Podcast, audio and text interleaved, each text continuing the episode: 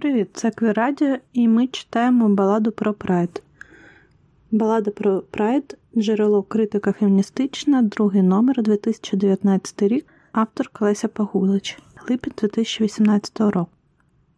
Я ставлюся радше із насторогою до організацій, компаній чи подій, які просто святкують місяць ЛГБТ-прайду, без будь-яких згадок про людей та вимоги, що були на передовій та в основі стонвольських бунтів, з яких почалася ідея прайдів. Не новина, що трансгендерних та небілих людей часто витіскають з історії як жіночих, так і ЛГБТ-рухів, хоч вони нерідко перебувають у перших рядах радикальних протестів. Так, Марша Пі Джонсон та Сільвія Рівера були активістками у боротьбі за права ЛГБТ з початку 1960-х років, коли рух тільки набирав сили. Марша Пі Джонсон, афроамериканська трансгендерна активістка і секс-працівниця, виступала за права ВІЛ-позитивних людей. Коли Маршу питали, що позначає літера Пі в її імені, вона відповідала «Pay it no mind», щось на кшталт «не звертай уваги». Такою ж була її відповідь на докучливі запитання про її гендер та сексуальність. Латиноамериканка Сільвія Рівера, трансгендерна активістка за права ЛГБТ, зокрема бездомних, працювала в драг-квін-шоу та в певні моменти свого життя секс-працівницею. Маршу і Сільвію часто маргіналізували в ЛГБТ-русі через їх ненормативність та нестатусність. Так, наприклад, Сільвію Ріверу довго не пускали на сцену під час ЛГБТ-мітингу 1973 року в Нью-Йорку, коли вона намагалась говорити про проблеми ЛГБТ-людей у в'язницях. Тоді Марша і Сільвія жили у Нью-Йорку. Їхні шляхи перетнулися під час відомого Стонвольського бунту, одного з ключових для сучасного ЛГБТ-руху в США, і не тільки. В 1969 році нью-йоркський бар Stonewall Inn був місцем, де представниці ЛГБТ-спільноти могли зустрічатись відносно безпечно, без ризику поліцейського насильства. Здебільшого відвідувачками закладу були маргіналізовані представниці спільноти, трансгендерні люди, буч, лесбійки, секс-робітниці та бездомна молодь, часто небілі. 28 червня 1969 року поліція розпочала тут рейд, що зазвичай супроводжувався сексуальними домаганнями та призводив до арештів тих, чий одяг та зовнішність не відповідали уявленням поліції про стать. В ту ніч Марша і Сільвія були одними з перших, хто протистояли поліцейському свавіллю. Стоунвольські бунти тривали декілька діб. Через рік після бунтів була започаткована традиція ЛГБТ-прайдів. Згодом у 1970 році Марша і Сільвія заснували організацію STAR для допомоги бездомним молодим драг-квін і трансгендерним людям. Таким чином, важливо пам'ятати, що в основі стоунвольських бунтів було протистояння поліцейському насильству, проблема якого лишається актуальною тепер. Поліцейське насильство та вбивство поліцейськими небілих, зокрема квір і трансгендерних людей, не є в минулому. Ці злочини широко розповсюджені у Північній Америці і сьогодні.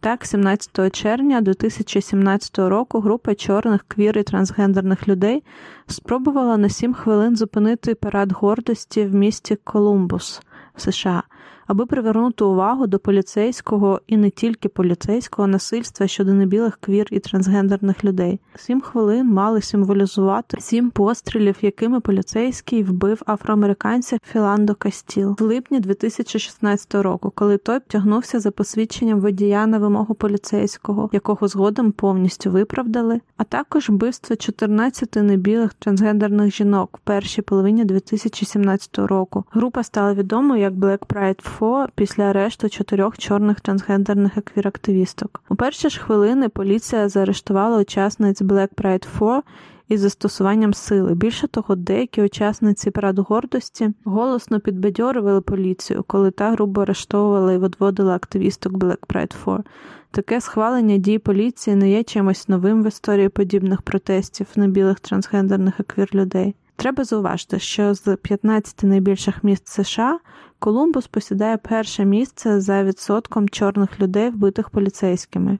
Попри те, що тільки 27,6% населення Колумбусу афроамериканки, вони складають 83,3% жертв поліцейського насилля.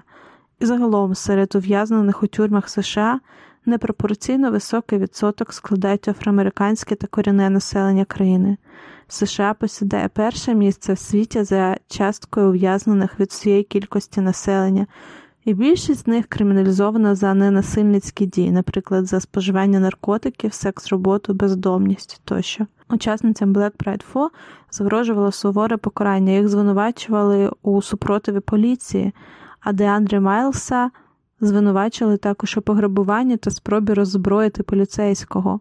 Більше того, одне з мейнстрімних ЛГБТ-організацій Stonewall Columbus, організаторка параду гордості, навіть свідчила у суді проти Black Pride 4.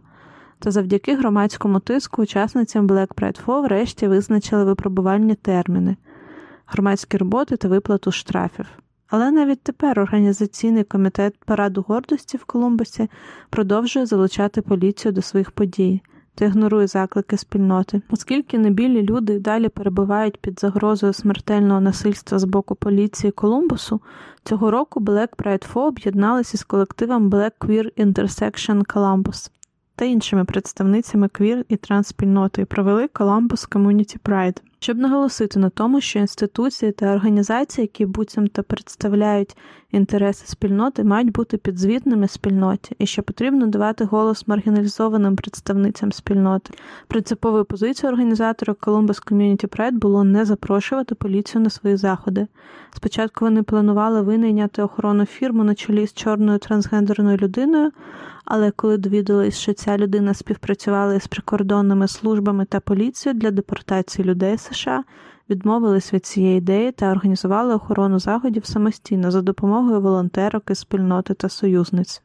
Протест у Колумбусі не є винятковим, подібні акції відбувались і відбуваються в інших містах США.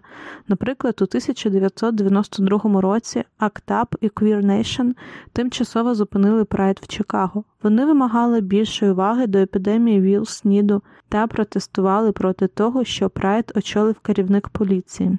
Іншим прикладом може бути група No Justice No Pride, що виступає проти вписування ЛГБТ-руху в системи пригнічення, які продовжують маргіналізувати квір і трансгендерних людей.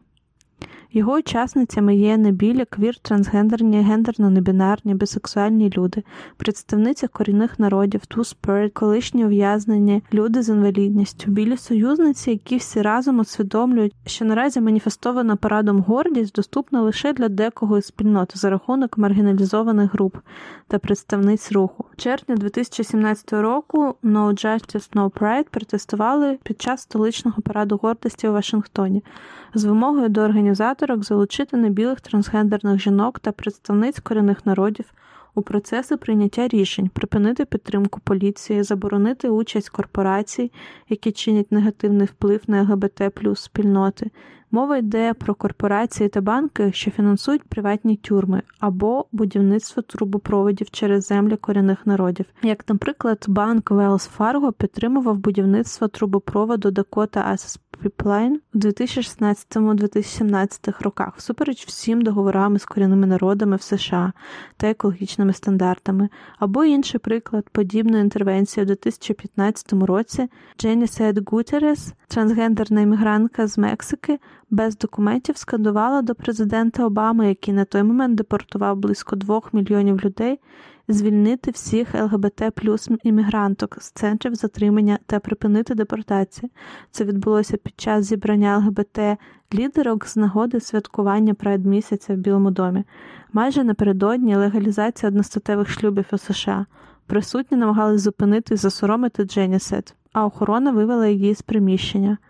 Потім Дженісет отримувала численні звинувачення, здебільшого від геїв, у невічливості. Критика мейнстрімних прайдів небілими, трансгендерними і квір-людьми – це нагадування про те, що однією з засадничих складових параду гордості є вираз протесту, який неможливо відділити від боротьби проти сексизму, расизму, капіталізму, насильства, імперіалізму та інших форм пригнічення. Марша Пі Джонсон, Сільвія Рівера, Black Pride 4, No Justice No Pride, Дженісет Гутерес своїми протестами демонструють, що боротьба з бідністю і расизмом є частиною квір-політик, що дискримінація за ознаками гендеру та сексуальності нерівності невилучно пов'язаний з дискримінацією за ознаками раси, класу, національності, громадянства. Про це говорить і дослідниця квір та критичних расових студій професорка політології Кеті Коен, яка проблематизує моноідентичностні політики і пише, що, наприклад, бідні, чорні, гетеросексуальні жінки